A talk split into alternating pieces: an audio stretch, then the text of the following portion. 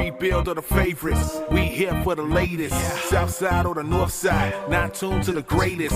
Home team for the home teams. Both sides got our own rings. On the mound or the long ball, but we don't put the wrong strings. Yeah. It's that time of the year now. Wrigley or a guarantee, so the whole league that we hear now. New show with a new mood. Discussions and interviews. Stray rumors that might be. This is Pinwheels and Ivy. Yeah. This is what you waiting for, yeah. You can put it on the board, yeah. Every season, they get all change. Take me out to the ball game. This is what you waiting for, yeah. You can put it on the board, yeah. Every season, they get all change. Take me out to the ball game. This is what you waiting for, yeah. You can put it on the board, yeah. Every season, make it all change. What's going on, everybody? It is Thursday, April 27th, and you have found the Pinwheels and Ivy podcast. I am your host, Matt Zawoski, a.k.a. Southside Zoe, a.k.a. Father Zoe. And with me, as always, Mr. Aldo Soto. Mitch Zoe, every White Sox fan watching, listening, I want to tell all you guys, it's not your fault. Thanks, it's not Dad. Your fault. Thanks, Dad. It's not your fault. And that's NASCAR Mitch. What's up? There's not much to say. I'll tell you what. I was telling Aldo before the break, it's nice because I've been so busy at work. I haven't been able to watch the shit show that is the White Sox. And I thought things were turning around because today was like the first time in 6 days they didn't assign me a story about weed. It was a bomb threat instead, so much more cheery subject. But I was like, okay. New topic, White Sox are going to turn it around today. Like, I think all the stars were aligning. And then I checked the score, and they got their ass kicked again. So, what are you going to do? I was actually going to bet the Sox today because I was like, this is totally going to be a White Sox win. A no-point game three of the series win. And then I just stopped and was like, they fucking suck, dude. They are a very unserious team. I'm embarrassed to be a fan of this organization right now. Hence the paper bag. Because... it's bad, man. It's really bad. Every flaw, every rant anyone's ever been on about this team in the front office, it's all coming to fruition. And I'll tell you what the absolute worst part of all of this is all the I told you so people on Twitter and sports radio and all that stuff. I told you they were going to suck. Way to go out on a limb, dude. Like, that would super fiery take, man. But, yeah, I mean... you can take me off full screen anytime, although this is kind of creeping me out. I can do it myself, but... I had to tweet out the screenshot. My bad. Yeah. I mean, go Sox. The Cubs are good, though. Cubs are good. The Cubs are good. The Cubs are actually playing really good baseball. I mean, like, look, there's nothing we're going to say about the Sox that haven't already been said. Like, you hit it in the head, they suck. I would like to...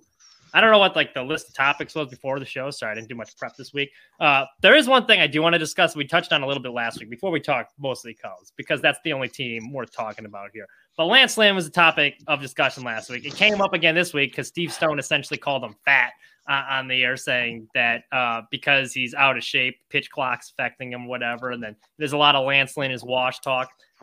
You know, I mean, you have to take most of what this organization says with a grain of salt because they don't deserve the benefit of the doubt. But I will say with Lance Lynn in particular, because of how he looked at the end of last year and even how he looked in the World Baseball Classic, Pedro Grifol said it's a mechanical thing. Lance Lynn said the same thing. A lot of his issues, if you look, because his velocity is around the same as what it was last year, it's because of a lack of command. So I don't think he's necessarily washed. I think he's just not locating pitches at this point. And when he's behind the count, he gets lit up. So I am not going to say Lance Lynn is washed quite yet. I think that's a little ridiculous. And if you look, too, as far as the fatness goes, I mean, he is fat, but like, it has nothing to do with the cardiovascular thing, struggling with the pitch clock, because he said it on A.J. Pierzynski's podcast, too, but he works fast to begin with. So it's not just, a fact. That didn't affect him. I think that's another. Boy. Yeah. So I guess staying there because that was a big topic. A.J. Pierzynski's show is actually pretty good.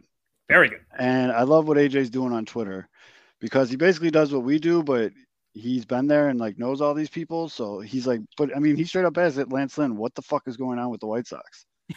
Like, I'm not paraphrasing. That's literally how we position that question. And I love Lance Lynn. I think Lance Lynn is a very straight shooter, but I feel like at that moment, he kind of went the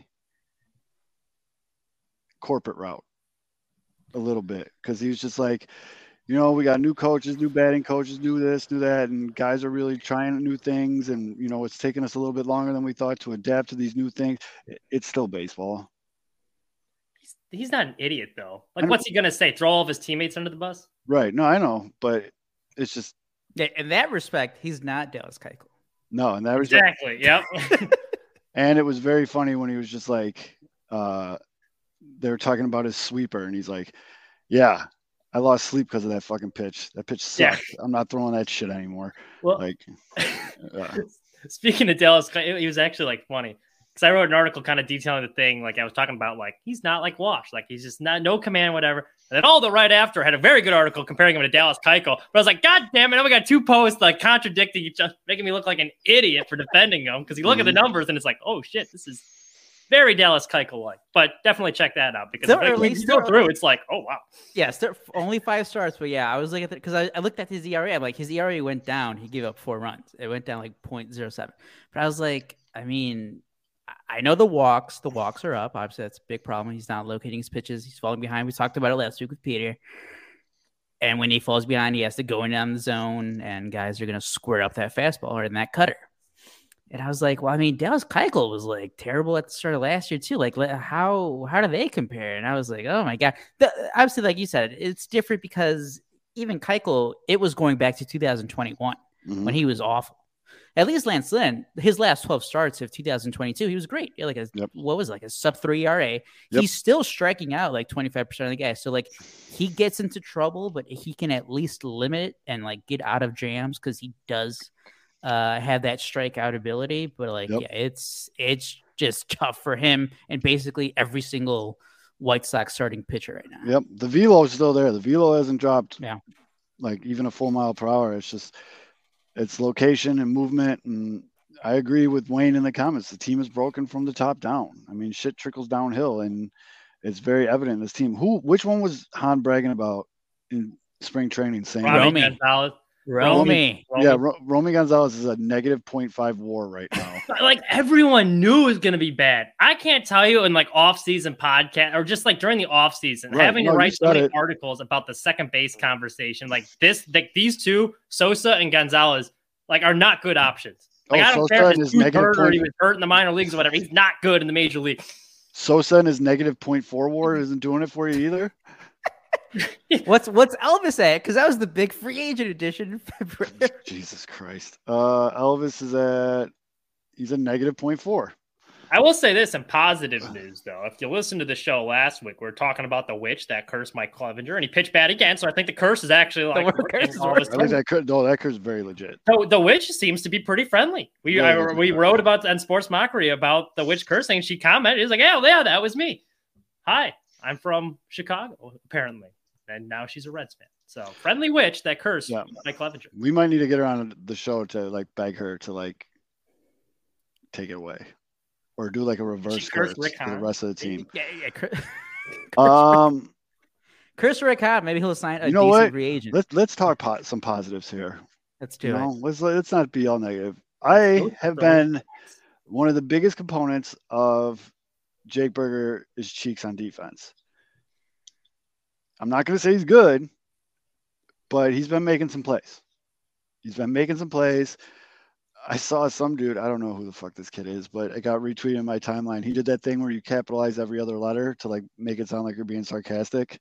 Yeah, the sponge. Yeah, it was after Burger like charged Chopper and threw the guy out at first. Like he's like, I thought Jake couldn't play defense. Like I felt like attacked by this tweet. I thought it was directly subtweeting me. And I typed up this huge reply, like 2-3 tweets long. And I was like, no, I'm not doing that tonight. We're not going to talk about his negative OAA last season or any of that good stuff. But so yeah, I mean, he's a defensive wizard now because he's hitting 213 now. Yeah. So he still leads the team in home runs. We're tied for the lead. You know, speaking of his bad defense in the front office, this is a scary thought, too, because as bad as Romy and Lenine are, at least they're natural second baseman, there was rumors they told Burger in the offseason, hey, like, get some work at second base, just in case. So that man could have been a second base. At this point, try it. I don't give a shit. At this point, because they didn't do anything in the offseason. Yeah, they said Elvis fucking Andrus. But that tells you they knew. They were like, we're really not going to address this. We're going internally. Jake, get some reps over there. And I don't know, Mitch, if you listened to that rant I put in the chat. Yes, I did. That guy, that was fucking beautiful. On the head. Nailed it. I kind of want to play it on the show, but it's 6 minutes long, so that's kind of a long-ass rant. But better than anything we have to say. I mean, just check. No, Mitch, I swear to God, I literally thought like maybe we should open the show, talk for a minute. I'll play this guy's rant, and then we'll just move on to the Cubs because the guy hits it.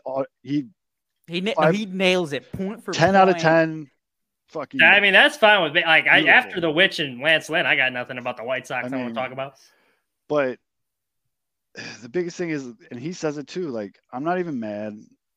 I'm just let down.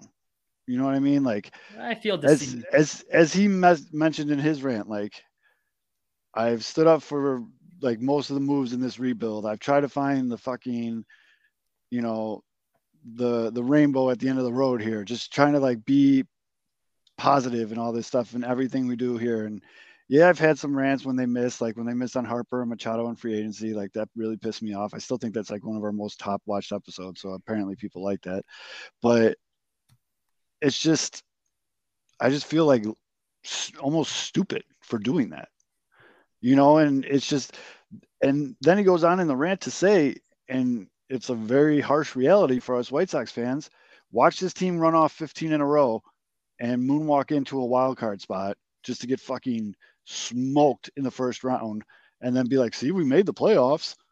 This is another thing too. Like when you watch them, that's very frustrating. And, you know, Jordan brought it up like about how like the first series, how like Luis Robert, for example, like his approach, not very good. Like he can figure it out. Well, he's going like, you see him and all these guys in the dugout after getting their ass kicked, like putting on the sad face for the camera, like how they're all affected. But yeah, you see Robert go up there and swing at three pitches way out of the zone and look like he doesn't give a shit on the field. So like, which one is it? At some point you got to pick a lane. It doesn't look like they give a shit on the field because like his approach has been terrible. Yeah, he's swinging at everything, and then the dugout they're always like, "Oh, what was us?" Well, and then you get that shit too with him and Eloy on the game on Tuesday, where he's going over there and he's stealing Eloy's fly balls, and like at first you're like, "Oh, they're back at it again, those crazy kids," but then like Eloy was visibly like upset. Oh, he was pissed. He was like upset. Like, he's like, "What the fuck, dude?" Yeah, like back the fuck up, dude. Like, let me catch the fuck. I kind of feel like Pedro told him to go all Kelly leak, like all Bad News Bears, and just try to catch every ball he possibly can in the outfield. But I mean, you saw Eloy like pointing to his ear, like, you need to fucking listen to me, dude. Like, listen, I'm calling that shit. Hear me. Or he's either saying that or he's saying, I didn't hear you call it. Right. Yeah. Something. And the fact that I love that after the second time they showed, I think it was in the Blue Jays broadcast, in the dugout, Eloy pulled out the tablet, pulled up the play, and he's like, you see this, Luis? Yeah. I am the right fielder. This ball is in straight away right field. Mm-hmm. I am a major leaguer. I can catch the ball, dude. Get off my fucking sack. Yeah. Like, and I remember looking at that play, and I get it. Like the track record, and that's the thing. You said that you mentioned how like Grifol is probably like, yeah, dude, Luis, just get everything you can because we can't trust Eloy. Fair, because Eloy hasn't earned the trust. Oh, absolutely. Getting injured. However, after the first time, like the first one was like, all right, it was in the gap. Robert was like in the full gallop. Fine. Glides over, makes the catch. The second one, though, no excuse. That's the one where like you get it, like it can't be Eloy. It has to be whoever works with the outfield defense. I don't know who that is for the White Sox. Is it Daryl Boston? Or was his name Boston? Yes. Whoever it is who works with the outfielders. Debo did it last year. They took it away from him. I don't know who does it this year. It's like, yo, Luis, we get it. We told you, you can get everything. But on these plays, like when the ball is hit right at the right fielder, it's fine to let him have it. Like, because imagine if they do run into each other, Eloy is going to get the blame. Those weren't his fault. No, those were not his fault at all. The first one, I mean, you're right. No, absolutely. The first one is like rewatching it now, like is kind of, it's like, all right, like I can see it. I mean, you overstep your bounds, but like, it's fair. Jeez, you're right. There's no excuse you can make for him. Oh, that's pretty dope. That dude that was in the minors for 13 years and that got called up by the Pirates. Okay. He just had his first major league at bat in the bottom of the eighth when they're winning 8-1 over the Dodgers, and the whole stadium is on their feet clapping for the guy. This is a fucking Disney movie, man. This is a straight out of a Disney movie. That's a really cool story. 13 years in the minors, though. That's crazy, imagine that? 13 fucking years. Pirates, right? Yeah. Pirates. That's a feel-good story, man. We were all trashing him for their Vinny Velo hype videos. Like, look at Velo. Vinny Velo going 7 deep, K and 10. That just goes to, like, every, you know, you left. I mean, he wasn't good before he got here. So I guess that doesn't support the theory. But, like, look at him, you know, new pitching coach all of a sudden. Ian, I'm almost positive they took that away from Darryl Boston this season. I'd have to look it up, but. Mike, he is the field quarterback.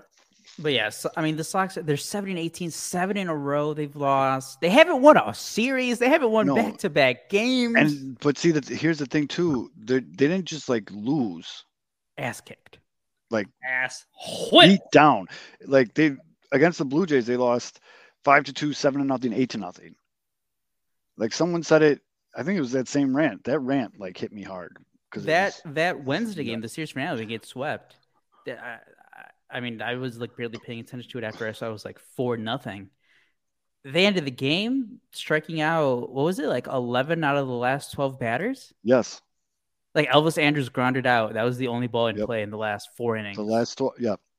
Like, that's just a team that just does, like, oh, yeah, okay, whatever, just going through it right now. Let's get the hell out of here. I want to go back to Chicago. Yep. At least in some of the losses, like, you could tell there was some effort and they were fighting. Like, these games, they look like they're male. It looks like the Tampa series, the Ray series. Even though they got swept, it's like they got walked off, and they're like, "Well, fuck, okay, who cares?" Because they have the 9th inning blown save by Raylo, and then the next day he comes back. He looks great in the 9th. They still lose in the 10th, and they're like, "All right, well," and then they scored 1 run on Sunday. Yep. But at least that one they kind of battled too a little bit. Like they were hanging around, they just couldn't. The Ray series was the first time I questioned Pedro. What do you got? Because I think we've been all kind of beat on the same level, at least on this show, where we're like, okay? I'm curious to hear your thoughts. Don't you say where you questioned him there too? Because there's a lot of people that didn't like his moves in that second when he walked homeboy to get to Randy Arozarena. Okay, so like that's where I would push back a little bit. You're gonna have to face a Arozarena either way. And the guy ahead of him and Diaz, like, because the guy ahead of him still a very capable hitter, the shortstop. Wander Franco? Wander Franco, yeah. It's not like he's an easy out either. So you're either facing him or Arozarena with 2 outs, like, fine. But, like, you're still risking because all they need is a base hit to win it. At least with walking him, and I'm not saying I agree with it, but, like, at least with walking him, you're setting up the chance for the double play because you're going to have to face a Arozarena at that inning no matter what. Yeah, I just... Walking a guy to get to a guy who's literally brand is built on how clutch he is. It just, I get what you're saying, Mitch. And like, if you take a step back and baseball wise, it makes sense. But meatball fan wise, you're like, literally, that's what this guy is known for is clutch hitting. Right. Like, that's his whole deal. And you're walking a guy to get to him. I mean, I wish I could have bet in time to be like, he's going to walk this off because we all knew it was coming. Like, without a doubt. No, and that is a fair criticism. Like the people upset that they didn't bunt to move the guy to third. It's like you're the road team. Like you got to play for 2 runs. Like an extra innings, you always have to play for 2 runs when you're the road team. Like you're not bunting, wasting an out with a team that already can't hit. Like, yeah, let's just throw away one of our outs. Like that was stupid. So, but I will say after the what was it? Was this today or Wednesday? Was that 8-0? Yeah, 8-0 slacking the White Sox get to close the series. Out of nowhere, this guy, for no reason, should be the leader in this clubhouse. But besides Lance Lynn, he has had the 2 most respectable quotes I've heard from this team all damn year. And that is the backup catcher, Mitch's guy, Sebby Zavala. Now, I'll tell you one thing.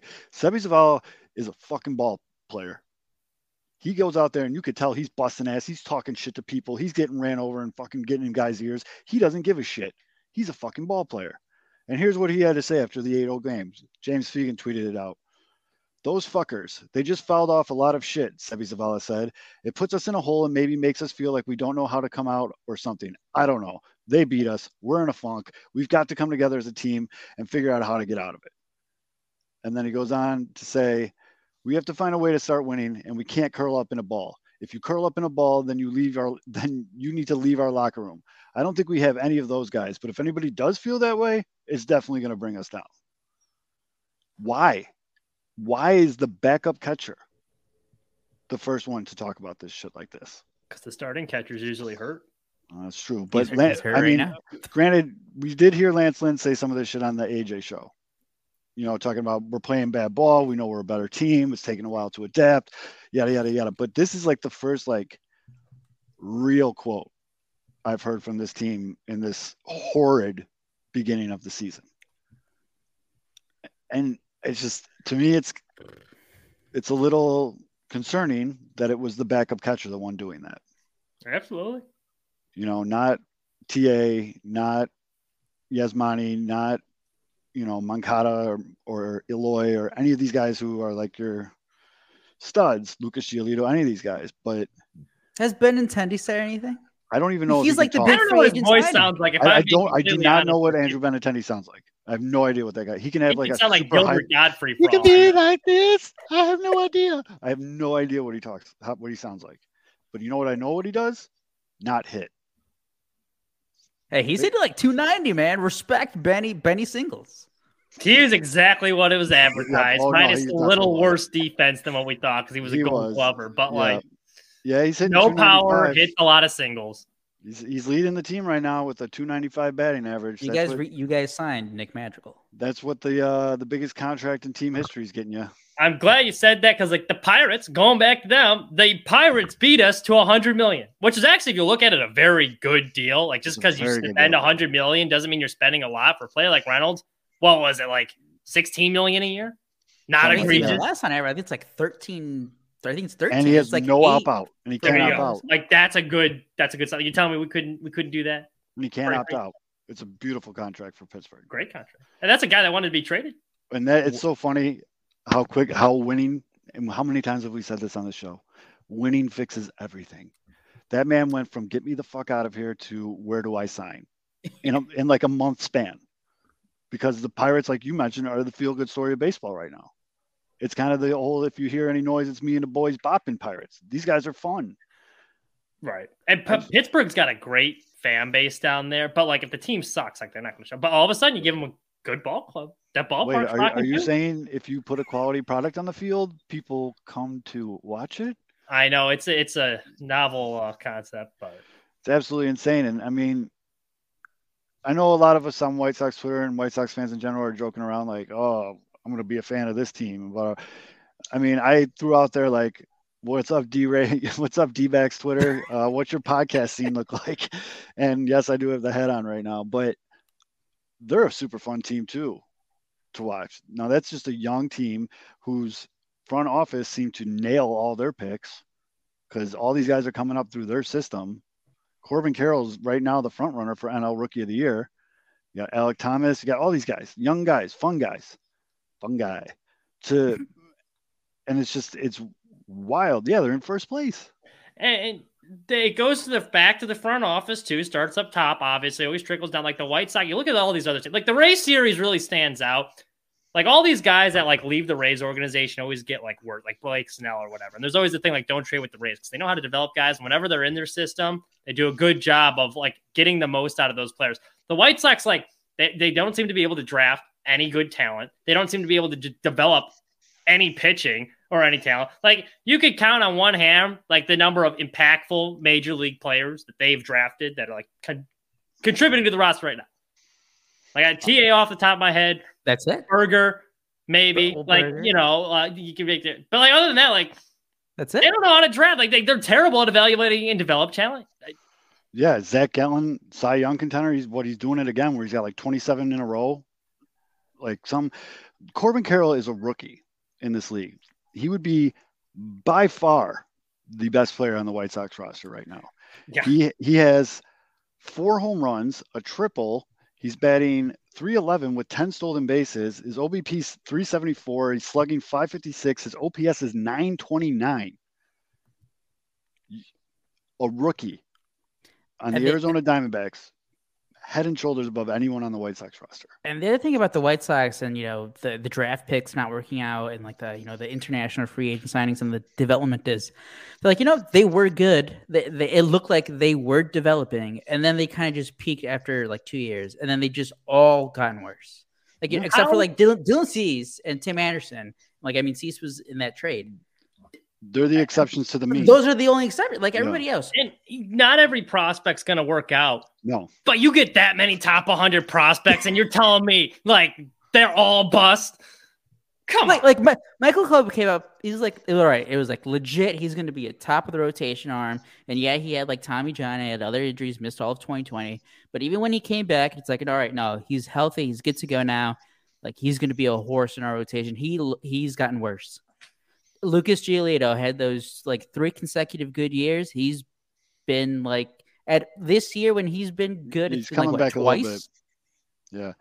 Yeah. He's coming back a little bit, but I get what you're saying. He's going to miss his next start because, you know, rest in peace, his grandmother. Yeah. But and then I mean, other guys, Andrew Vaughn, I know, you know, we're Andrew Vaughn guys. I picked him to have a better season than Abreu, which I mean, he is so which far, but it's April. I was going to say, I think you're still winning that deal. But like Andrew Vaughn, like he hasn't been like the stud number 4 draft pick that the Sox thought they were getting. Like he's a solid player, but like he's not right now. He hasn't been that impact guy. Oh, and that's where Moncada comes in. Like it's exactly, he's like trying to tread water given like the horrible situation around him. But like they don't maximize talent. Look, and then no talent's on this roster. They just don't know how to maximize. And the biggest one, Luis Robert, who was your MVP. He just looks clueless, and Eloy the same thing. Well, Eloy turned it around in the Tampa series. You could tell, yeah, he did start something finally clicked with Eloy in the Tampa series. And I know the Toronto series wasn't a masterpiece for him, but his at bats look way more solid now, in my opinion. Where Luis, I don't know what the fuck is going on with this guy. Like, first of all, I know you guys are going to hate this comp, but like the way he's swinging, he looks like Javier Baez. No, and that's fine. He does. He does not look like he gives a shit when he goes up. He's going to take his 3 big hacks. There's no approach, and then I'll go sulk on the dugout and pretend he cares for the cameras. And then, by the way, Eloy went like 0-for-11 in the Toronto series. Yeah, it did not go over to Toronto. The Tampa Bay, he was driving the ball. Who did get a hit in the? I know, but he didn't. He didn't get the Toronto. Jake Burger. That was. He didn't look lost. You know what I mean? Like Eloy in those first couple series when he came back from injury, he looked very lost. But he didn't look lost as much in the try. He just, you know, he hit it to where they were. But Luis Robert, first of all, statistically, he is the worst version of himself when he bats leadoff. And they keep rolling him out in the fucking leadoff spot. That's now, although you know what I immediately thought of when I saw that. Mm. You remember when Joe Madden tried to make Kyle Schwarber be a leadoff man? Oh yeah. And it completely fucked him up for half a season. Yeah. That's what I think is happening right now. But like even that though, I mean it was before. I think Luis Roberts batted leadoff 3 times. Luis Robert just sucks. Luis Robert has like a 240 on base percentage. It doesn't matter that he's batted second or third. He's just sucked. He has after the first week. He has 33 strikeouts to 3 walks. He just sucks. I don't know. Someone needs to unplug him and plug him back in because he's broken. Luis Robert literally had 1 good week. It was the first week of the season. After that, he's been terrible. He's broken. So this is a good segue to getting the Cubs. Good team. Cubs just blew a 3-2 lead. Are the Sox sellers at the deadline? And if so, yeah. Do you guys want to do some deals? I didn't do it last week. So Seattle, I'm not dealing with the Cubs, so that's out. Seattle needs a pitcher. Robbie Ray just went down for the season. Lucas Giolito is on the end of his contract. You're not getting much for him, though. I know you're not getting much for anyone. Yeah, that is true. There's literally no one on this team except maybe TA that you would get a good return for right now. Maybe TA. Yeah, but I for some weird reason, I don't see him dealing Cease because his contract's maybe. Scott Boris guy, too. Yeah, but I think they got a two option, though, after. Bro, Dodgers Twitter already has TA photoshopped in a full uniform. They have everyone. But I'm just saying, available. He's coming to the Dodgers. Like TA would fit to the Dodgers so perfectly. And now I read this thing. Because of their hot start, Pirates fans think they're going to be big time buyers. I did see that. And too. I saw Tim Anderson, Paul Goldschmidt, like all the top of the top guys. They all photoshopped them all in Pirates uniforms. Now, one other thing before we kind of switch gears here and talk about a team that's winning, some of the people who are like me and they are consistent apologists, enablers, if you will, to this horseshit team, have been leaning on the crutch of they've had the hardest strength of schedule to start the year. Fine. What happens when the playoffs come? Oh, they did so good, but then they played good teams. That's the playoffs. Forget about the playoff. Like, even the bet, like, yes, when you play harder opponents, you're going to lose more games. But even good teams, like, what do you say when you play really good teams consistently? You're like, all right, let's just get out of this. Let's get through this, like, tough 10-game stretch. Let's be, like, 500 at that. Yep. The White Sox are 11 games under 500. Yep. And have that they're not in a good majority of them. They're not close to being a good team. Like, that doesn't matter. If it gets easier, do you know what the easier schedule is going to get them? Maybe to 500. And then what's going to happen? That's the scariest thing. The schedule goes, I'm sorry. Like, the Pirates, as fun as they are, like, they're coming back down to earth eventually. I don't think they're any world beaters. Actually, this is a great. I'm glad you guys brought up, like, the record and the easy schedule. I have a graph here from on Twitter. Go Cubs 49. Steven, great analytics guy, young dude. Follow him. Good follow on Twitter. He did a graph of teams who have had 16 to 18 losses through the first 25 games of the season. White Sox, they're 7-18. Only 7 of 218 teams that have started the year with 16 to 18 losses in their first 25 games have made the playoffs. Yeah, and I'm so sick 7 of people, out of 218. I'm so sick of people being like, well, the Washington Nationals just did. Shut the fuck up. That's the average win total for those 218 teams have been 69.2 wins. Nice. At least we got that to root for. We can the rally cry will be after the deadline. Bro, see, Mitch, this is the problem though, is when they do eventually go on their little winning streak, when they play like the Royals and the Tigers and all that shit in a row, and they get back together, all this is doing is loosening the pressure on the front office. See, they're a good team. We put together, we did our job good. They just needed a month or two to get going. I don't think it matters though. I'm like, with you, Mitch. I was going to ask you. Dad already. Like, what is it like? You guys, or not you guys specifically, like you guys in general, White Sox fans, you guys were saying this last year. Guess what happened? It didn't matter. Like they were just middle. They were still 500 against bad teams. This is the same team. Well, as far as like the front, like stuff changing, like in the front, it's not like even Kenny when they eventually got rid of him. Didn't they just give him a promotion? Mm-hmm. Essentially, it's like Seinfeld where they're trying to get rid of that like one weird guy, and they're like, "Oh, we'll get him. He's messing up the mailroom, and he's all intimidating." So they just promote him upstairs. That's what's going to happen to Rick Hahn. Like, all right, we'll get him out of general manager. He's going to. Should I play the guy's rant? Yeah, go ahead. It's perfect. He nailed it. All right, everybody, take a little break. Let me set the scene and make sure I like say it right, so we don't get like pinched for something here. So on Wednesday on the Waddle and Sylvie show on ESPN Chicago, 1000 AM, this guy called in. His name's Berto from the West Side. If any of you listening to this or watching this know who Berto is, please DM me some information because I'd like to talk to Berto. I want to buy him a beer. I want to Venmo him money for beer because this is probably the most spot on. I personally loathe sports radio callers. I think it's the lowest common denominator when it comes to sports fandom. As you guys know, my cousin Jay has worked at the Score for many, many years. So I've listened to a lot of his shows and I've sat through a lot of these callers. It's 9.5 out of 10 times. It's absolutely brutal. They should trade for Ronald Acuna. No, dude, you know what I mean? So when I saw Herb Lawrence, another man that's been in radio for a very long time, tweet out pretty much the same sentiment. that he hates sports radio callers, but this one is amazing. So with that, ladies and gentlemen, I'm going to present to you Berto from the West Side. And you guys make sure you tell me you can hear it or not. Yep, perfect. What's going on, guys? Listen, first of all, huge fan, long-time listener, first-time caller. I know regardless of your individual allegiances, I love that you both look at these things objectively and you provide a service to the fans of Chicago. We owe you a debt of gratitude. I've been a diehard Chicago White Sox fan for nearly 40 years.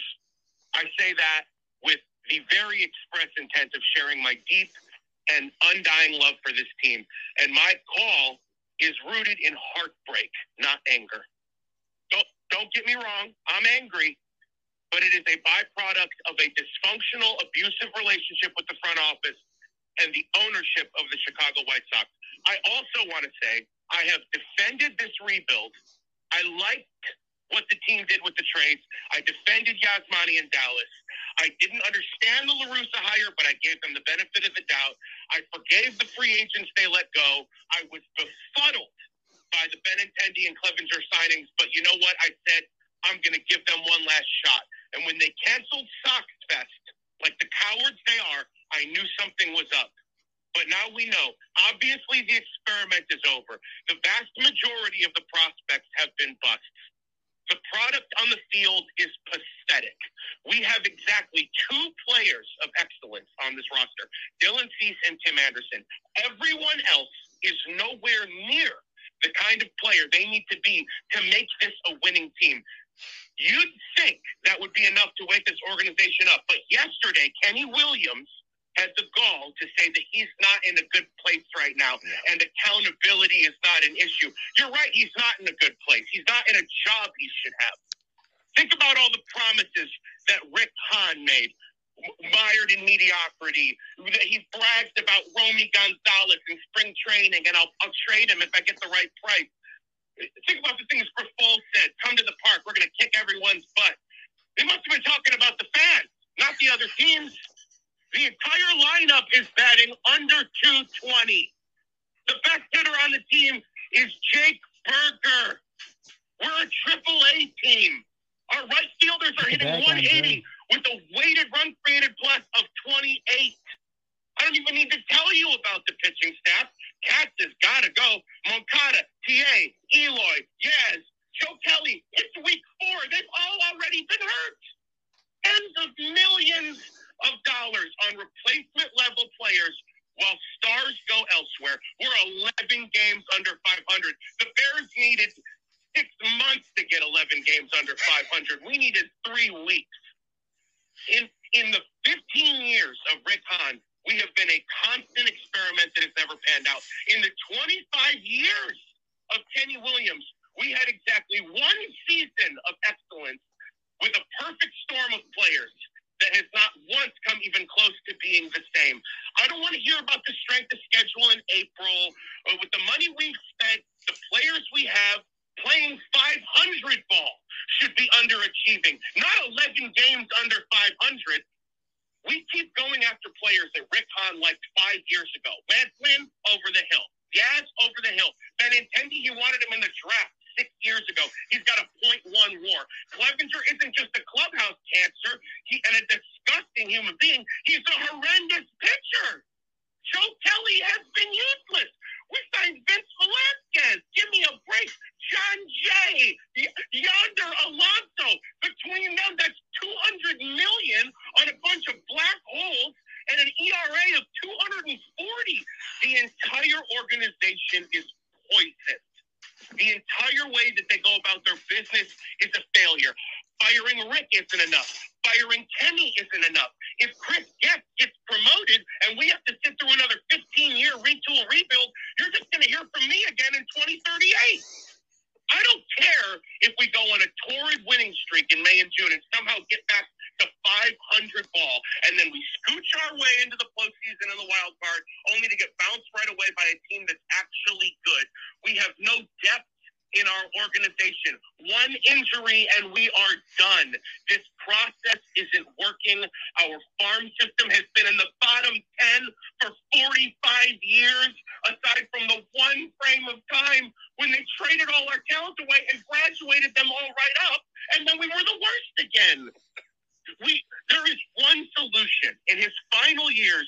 Jerry Reinsdorf, who, by the way, wouldn't even have the reputation he had if he hadn't have lucked upon Michael Jordan at 3 in 1984, had the courage to get rid of the yes men around him and fire everyone. He bought into the Chicago Bulls and the White Sox for $20 million. He's worth $2 billion now. He needs to use a fraction of that money he made on the backs of Chicago's blue-collar baseball fans and pay for a front office to come and rebuild everything. Rick Hahn and Kenny Williams cannot be trusted to rebuild this team again. They need to retire and go off into the sunset and play golf with the millions of dollars they made on their cushy paychecks for a job that they had a longer leash for than any executive in the history of the modern era of baseball. Let someone qualified come in and run this team. At this point, we would need a historic turnaround to even be mildly relevant. Everyone said the AL Central was weak, and it might be in comparison to others, but the Sox aren't better than the Guardians or the Twins. We're not even better than the Royals. And the fact that we're only incrementally better than the Tigers is exactly the kind of indictment on this organization that we need. The build of and the lack of success that this roster has is a referendum on what we've already seen in 2006, 2007, 2011, 2013, 2015 and 16, and the excruciating last 7 years that only led to this. I mean, Stoney is more worried about Lance Lynn eating a salad than the entire organization not knowing how to teach Major League prospects how to hit a baseball. All right, Verno. Verno, you get an A+ purely on presentation. I want to drink all the beers with Berto. Oh, yeah. I want to drink all the beers. I don't think you heard me correctly. I think you're thinking, Joe wants to have a couple beers with this guy. I want to drink all the beers. So Lance Lynn just got demoted on. He did. He actually did. No, you know what? I'll go Berto 1A, Lance Lynn 1B. That's a good call. But Berto, easy. 30 out of 30 in the 30 rack system. That was perfect. That was it. That was flawless victory. Flawless. That was perfect. Fatality. Yeah. I got it. I got no notes. It was great. And the best thing is, again, the audio was from ESPN 1000, the Waddle and Sylvie show, that it was on a major network. Yeah. The White Sox network, too. The White Sox network. That's right. Yeah. They're going to hear that. I mean, they saw the sign because they tried to sue. That's right. Yeah. They tried to sue the sell the team signs because they said the S in the word sell was copywritten because it's the White Sox logo. They have eyeballs. They have a brain. They know what's going on here. But Berto nailed it. Absolutely nailed it. If anybody knows Berto again, put me in touch with him. Love to have him on the show. At least it gets easier, guys. You got the Rays for 4. Oh, yeah, no problem. But it's at home. They do have 3 losses on the road. That's right. Yeah, they definitely play really good at home. Yeah, it doesn't get any better here. Where do they go? They got the Rays at home for 4.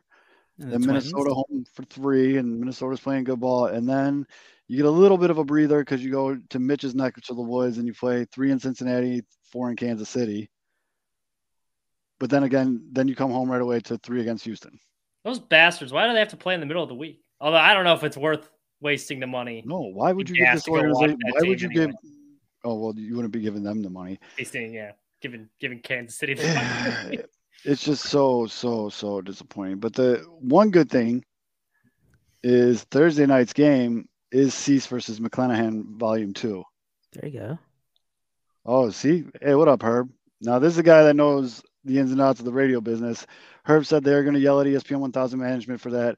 They try to use the strong arm with the score when they were on 670. I don't doubt that at all. I mean, obviously, I have no reason to think Herb is wrong. This is his profession, but someone's going to get an earful for that shit. Because not only did it play live, the link is going around everywhere on Twitter. The YouTube video is going around everywhere on Twitter. If you are a White Sox fan on the internet, you've heard that clip already. I'm going to tell you this. This is how you know it's getting widespread. I saw it on Facebook. Yep. It's already being shared on Facebook. That's like record timing for Facebook and breaking shit. Yeah, I mean, you already said it, but he's making some good points because usually model and stuff, you listen to these shows. They're never going to let him go that long. They'll cut a guy at the caller off that's long-winded. Yeah. But he was hitting everything on the head. Oh, yeah, and that was your thing. He did not miss. He did not miss. That was on the premier afternoon drive show on your network. Yes. On your radio network. On the biggest show on your network. Yep. During the biggest time slot. He was the first caller. Yeah. He was the first caller on that show. Well, and Luke, you said Alberto's upset, but the projectables that we're getting Yoán Moncada back soon, and I think this team are we getting Yoán back? Because I don't know, and I'm sure it sounds like sure. Well, because they don't know how the IL works, and they wait till Eli's back, time to put Yoán on the IL. But you're hearing Tim's going to do his rehab a couple games down in AAA just to get sharp and he'll be back. And then Yoán Moncada, he hit a couple balls today. His back still hurts. We'll get an update tomorrow. It reminds me the way they handle that of fantasy baseball when you can only have so many guys on the IL. Yep. And all right, we can move Yoán to the IL. It's just, dude, idiots. No one would ever take advantage of that rule. It is a comedy. It is a comedy of errors right now. And like I said, I'm far past mad. I'm way miles away from mad. I am just thoroughly I'm tired. I'm just tired of this. I'm just tired. And two, I'm just disappointed. I am Berto. Berto is me. It's sad too in our preseason predictions. Because we all knew deep down, they probably didn't get better, but we're we bought into it again. Like Berto said, we drank the Kool-Aid a bit. I was I think they're gonna win 88 games and they'll be in the running for they'll win the division. Boy, and none of us are surprised that they suck. I didn't even know that was right after the White Sox broadcast too of the game. Yeah, that makes sense. Fucking beautiful, man. I mean, oh boy, it's just bad, man. I'm sorry. I know we're just beating a dead horse right now. It's just, I guess the only real positive I can think of is hopefully this is rock bottom and there's only one way to go from here. So let me just ask you guys straight up, where are you at with the Sox? What are your expectations for the rest of the Sox season? They're going to trade for another bad reliever at the deadline to try. I'd be amazed if they get to 70 wins. Oh man, I don't know if I'm going that far. I think they'll get to they'll win more than 70 games. They're bad. I don't know about 80, but they'll get. Second question: how many guys on the MLB roster will get traded? That's a tough one to answer right now because follow up. You know what? Follow up. Better question: how many should be traded? Well, after this month, would you do? This is the problem though, because now watch them rip off 10 in a row or some fluky ass winning streak. And then we're going to do this on this show. We're going to do it. We're are they buyers? Are they sellers? I don't know. But they won't be sellers though, because that would be Rick Hahn acknowledging failure. Once again, that is a very fair point. It's not going to do. Because right now the only people that are worth anything in trade value is Tim Anderson and Dylan Cease. Yeah. I mean, Colson income, right? That's probably he's hurt, and they can't develop anyone anyway. Yeah, he's hurt. Any talent he has, they're not going to maximize it. Andrew Vaughn, you guys already have so Jake they're basically are showing up to the poker table with two chips, and I don't trust this front office to be smart enough to capitalize on those two chips. All right. So now let's move ahead then to the offseason, right? Let's say they don't make the playoffs, they win 80 games, whatever it is, they don't make the playoffs. Now the disappointing season. Giolito, free agent. He's gone. Lynn has one more year. I think Lynn has an option. I don't think he's going to come back next year. Joe Kelly's money off the books. All right, positive direction. Hey, what's TA's contract? TA has 2024 club option, so that's going to get picked up. Oh, for sure. And then we've identified Yolmer Sanchez, the player that we're really high on, and if we think he could be an impactful player here on the Yoán Moncada is going to be making like 20 million. Eloy is going to be making like what 15, 16 million. And, Luis Robert, Andrew Jones come out of retirement. Maybe 18. We'll throw him in left field as a veteran. It is, Luke. It is time for a marijuana alert. So like, that's the other part where like there is no easy out either. No, because it's the front office. Like you can't trust these guys to do it again. I'm actually impressed that Jerry Reinsdorf has been able to put both teams that he owns in hell. The Bulls are in NBA hell. The White Sox are now in MLB hell. It's so funny, too, looking at them, how similar both of those team like franchises are. Like, I was making the joke, like, because like you watch the Bulls and Sox, like they added a couple guys, like the DeMar Rosen, Zach LaVine. Like same with the White Sox, you got your like Liam Hendrick, you got your exciting additions, fast start, but both teams couldn't win on the road. Both teams stunk against contending teams that kind of got exposed. And then down the stretch, they sputtered and then got their ass kicked by contenders in the Bucks and the Astros. And what's the common denominator of both? Jerry Reinsdorf. Front offices both stink. They kept Gar Paxton way too long. They're keeping Rick Hahn in way too long. I mean, it's like, it's obvious at this point, but. And like, and it does go back to the ownership because even, I mean, all those moves were for the Bulls that you mentioned. Those were made by the new front office, right? It's like, oh, well, guard packs are gone. Bulls are going to be better now. Like, no, it's still the same problems. It's still exactly, it's still the same issue. And that's what's going to happen again. If Rick Hahn gets fired, whatever, if, you know, Kenny Williams be like, hey, dude, how about you just take your money and leave? Who they're not going to hire anyone from outside of the organization. Like, and that's how you know it's like the top down because Billy Donovan, if you look for the Bulls, like he's a good coach. And if he can fix it, the jury's still out on Pedro Grifol, but I thought it was a good hire. I don't think he's done anything egregious yet, but like at some point, like he's got nothing to work with. They stink. Oh well, yeah. Let's talk Cubs. I can't believe I'm saying it. I'm doing what do you guys do? Yeah, actually, although please clip Mitch going. Let's talk Cubs because. That will never happen again. What do you guys got? I actually want. Can we do 20 minutes on the Diamondbacks? Because, whoo, boy, howdy! All right, that's even better. Better idea. I haven't watched the Diamondbacks game, but fuck it. Let's do it. I'm very proud of you, though. That you didn't go the easy route and be like, "Oh, I would just be a Brewers fan." I'm very proud. No. I like so in picking my NL team every year. There's a couple things that go into factor here. They can't be like the super favorite. You know what I mean? Like that's lame. Or team not named the White Sox. No, you can have an NL team, bud. No, you can't. Yes, you can. What? Yes, you can. Yes, you can. You can. I mean, I watch baseball all day, so I like to have an NL team. I like this debate. I like to have an NL team. Hey, you fan how you want to fan. I'm just saying I only need one team. Well, apparently White Sox. My team. Nope. But it's an abusive relationship. Well, you're a front running piece of shit. Yeah, if you can't. Apparently the White Sox season ticket salespeople have had enough too, and they're starting to talk shit back to fans. Like you root for the Bears. They haven't been to the Super Bowl since 2006. Well, this is how toxic the relationship. We're trying to move off the White Sox. We can't. We can't. Why can't I quit you? You know what the sick part is, though? And like I'm being extra hard on the Sox just because I don't have any personal connections to any of these players. Right. And like I know you guys still do. Like deep down, if they go on a streak, deep down, as bad as it is right now, you guys will say like, wait, but maybe they have turned it around. Oh, I know I will. But I just they'll rip off five in a row, and I'm gonna get back. They're back, baby. It's a fucking illness, man. They're just so and like this. Oh, the thing where like you know I think it was Lance Lynn who said it's like I'm like we've been a good team. It's like have you though? You've been really bad for going back to the All-Star break 2021. You've been a bad team. And that's almost 2 years. When they lost it, or the last time they won the division, they were the tallest little person.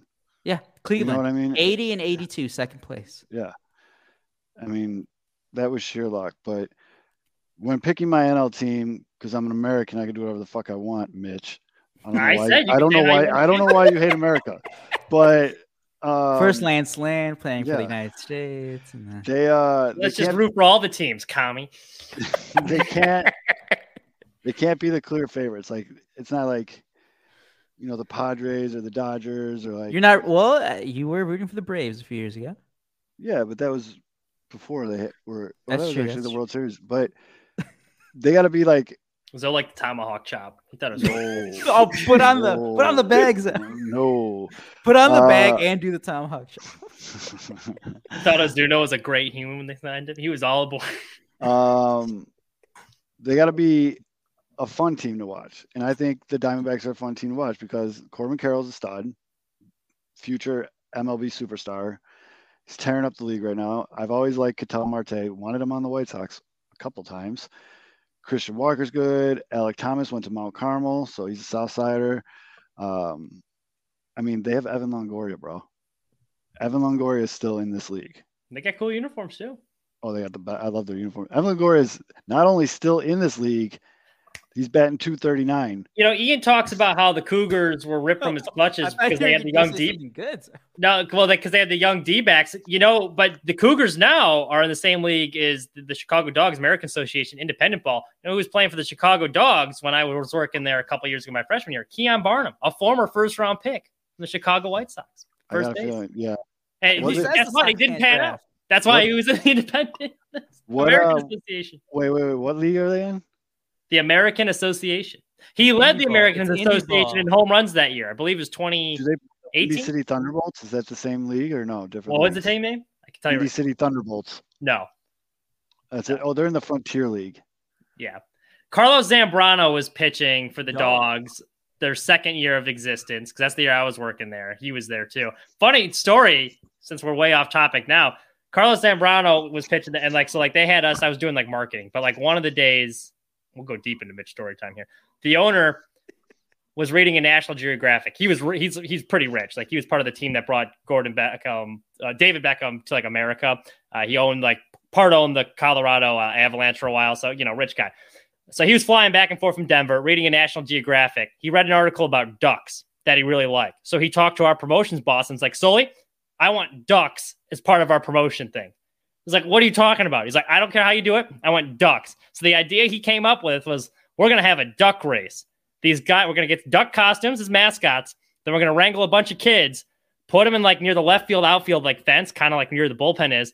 And in the fifth inning, we're going to have the ducks run on the field. We're going to hold the kids and then release them. And they're going to chase after the ducks. And if they tag them, they get candy. What could go wrong with that? So obviously complete shit show, but long story short, I was wearing one of the duck costumes one of the days. So we had to go in the locker room, which their locker rooms were in the outfield, the way that stadium's designed, if you've ever been to Impact Field in Rosemont. And so, I'm walking in there with, my duck suit and, who's in there? It's Carlos Zambrano. And I forgot I was wearing the duck suit. And I'm like, oh, what's up, Carlos? And I'm chatting up. And then as before, I'm, about to, leave. He goes, quack, quack. And I'm like, oh, shit, I forgot I was wearing this duck costume. I look like an idiot talking to Carlos Zambrano wearing a duck costume. That is pretty funny, actually. It reminds me of the mascots in that one SportsCenter commercial, just going through their everyday office, making copies. He said his hardest, the toughest hitter he ever faced. He had two: Albert Pujols, no surprise. Jim Thome was the other one. There you go, Jim Thome, next manager. Bring that back. Remember that. I kind of secretly feel like AJ's a little bit campaigning for it. Catchers would make good managers. I've been watching a lot of AJ's new show. Okay, there's no chance he'd want to do that. No. Remember this offseason how I was mad that the Diamondbacks got Kyle Lewis and I thought he'd be a great pickup for the White Sox? Yeah. I'll admit when I'm wrong. He's bad. He's been bad and injured, right? His slash line is, he's only had 18 at-bats, but he's gotten 167 with a 556 OPS. So this is not me being a dick. This is a genuine question. How is Adam Frazier doing? He's on. That was another one of your guys. He's on Baltimore, right? Baltimore, right? Yeah. Let me look him up. We're all about stats. Another one of those guys. We're all about stats. Mitch, you should go back write a story on Sports Mockery. But how are those guys performing? Adam Frazier, not great. We should do Zoe versus Rick Hahn. 72 at bats. What a Zoe's guy. Yeah, not great. Yeah, let's grade our own moves. Yeah, but I will say he's a positive WAR. Okay, good defense. But he's a positive WAR. How's Brandon Drury doing with the Angels? Let's talk it out. Gene Segura was my big guy in the offseason. This guy should be the guy they signed. Hold on, we'll look at my huge embarrassing failures, and then we'll go to Gene Segura. Good segue. I know who you really wanted, Zoe. Cody Bellinger, pretty good. Yes, Drury's not great, but not bad either. What does that mean? He has 3 doubles, a triple, 3 home runs, 11 RBIs, 25 strikeouts to 3 walks. Fuck. Nah, that doesn't seem like it's good, or that seems like a lot of bad. 227, 259, 413, 673 is a positive 0.1 WAR. You say 673 OPS? Yeah. That's what I call a bad hitter. It's not. Well, I'm sorry. I'm used to the White Sox. So that would be like the third best hitter on the White Sox. It's sad, but it's true. Mm-hmm. And then who do you want? Gene Segura? He's down in Miami. Where are you? All right, here we go. What's Gene Segura doing these days? Gene Segura, 75 at-bats, no home runs, 1 RBI, 2 stolen bases. His line is average is 187, 218, 200 slugging, and with a 418 OPS. Bad.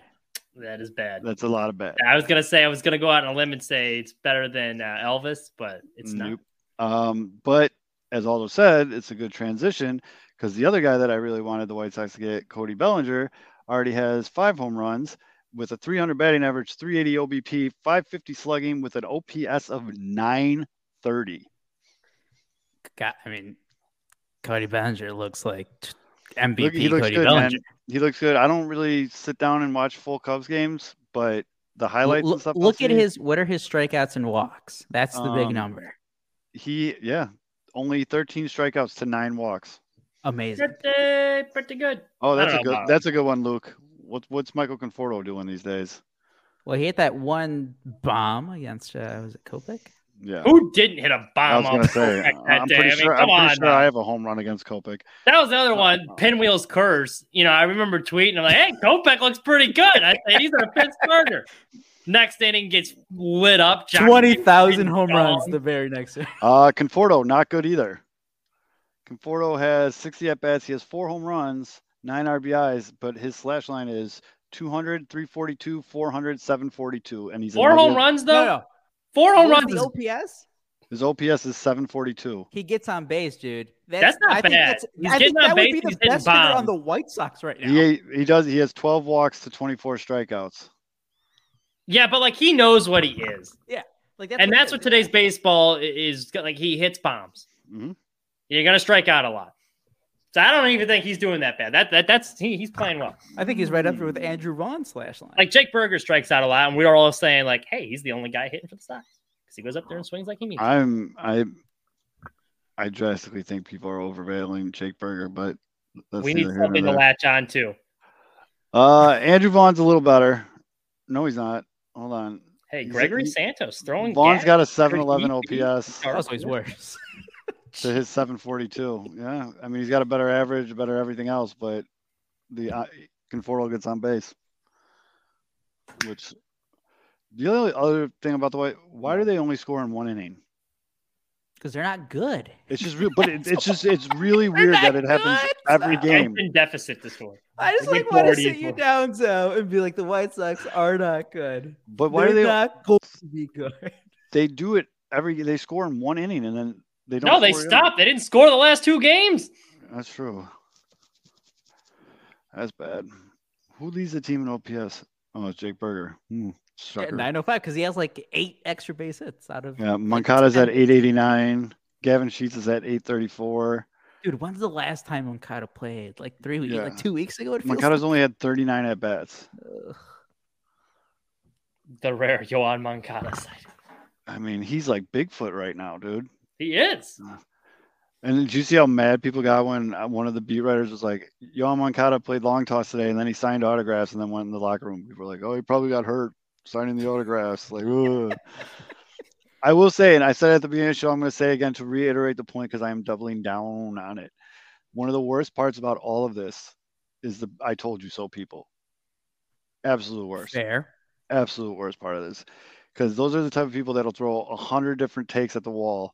And they're all the most easy route possible. It's so much easier to say this guy's going to be bad than, you know, I think this guy's going to have a great season. And like 1 out of the 100 things that they threw out there will hit. And then they just harp on it. And it's just like, shut the fuck up. You don't know what you're talking about. Like, That's bad to me. That's very annoying. That's one of the big. That's look right up. Mike Trout's playing. I told you we should have traded for him. Exactly. Or yeah, it's like I told you Luis Sosa wasn't going to be good. Cool. Way to really go out on a limb, dude. They're almost as bad as the maybe it wasn't Tony La Russa's fault people. Oh my holy God. Fuck! Go practice falling down. You are a fucking terrible person. What's Mitch Haniger? Mitch Haniger's on the Giants, right? Yep, another Giant. And the Giants have been bad this year. They've except when they play when they play the Sox. Haniger's hurt, Luke. He's only got 2 at bats this year. Oof. And he's 0-2. Spent too much time with Yoán Moncada rounding third from one of like the 40 bombs they hit. Yeah. So it's just so bad. But can we talk about Patrick Barry Bonds' wisdom on the north side? No, it's going to come back to the White Sox. We've tried to pivot. I know. It's not going to happen. Trying, it's going to be White Sox. I know. What's his OPS, though? Would he be top on the Sox? Patrick Wisdom. He'd be right there. Actually, he'd be top, 981. Oh, by a lot. Wait, no. We had someone in the 900. Oh, Jake Burger. Jake Burger, 905. Oh, yeah. So, yeah, by a lot. And he's got how many? Nine home runs. 9 home runs. 7 walks to 30. He is a he's still very much a 3 outcome player. Holy shit. He is the definition of a 3 outcome player. 30 strikeouts to 7 walks. Goddamn, boy. I wanted to ask you guys this. If you guys, so let's say you have a prospect, or he's not even that much of a prospect. He's 25 years old, plays at a position of need where you have a veteran guy that you signed who sucks. It's not good. And then you have a surprising start to the season where, you know, maybe you're over-exceeding a little bit in April. But there is clearly – Don't fall for it, Mitch. There is clear – no. I'm asking you your guys' opinion. How mad would you be if the team and the team's president is, like, going on every interview and being like, yeah, like, we're not really thinking about calling up this guy who can play first base or DH until maybe the summer. And meanwhile, we're going to have a guy who has like a 70 WRC plus, who has a 600 OPS, and we're just going to keep giving him the at-bats. Yeah. How mad would you be? I don't know. If you're talking about Trey Mancini, I wouldn't be all that upset. No. Eric Hosmer. No, oh, okay. Eric Hosmer has been absolute cheeks. Yeah, what'd you expect? He was cheeks with San Diego? No. Exactly. I didn't want him on the team. But what Aldo is referring to is Matt Mervis is the Cubs have a couple stallions in the stable.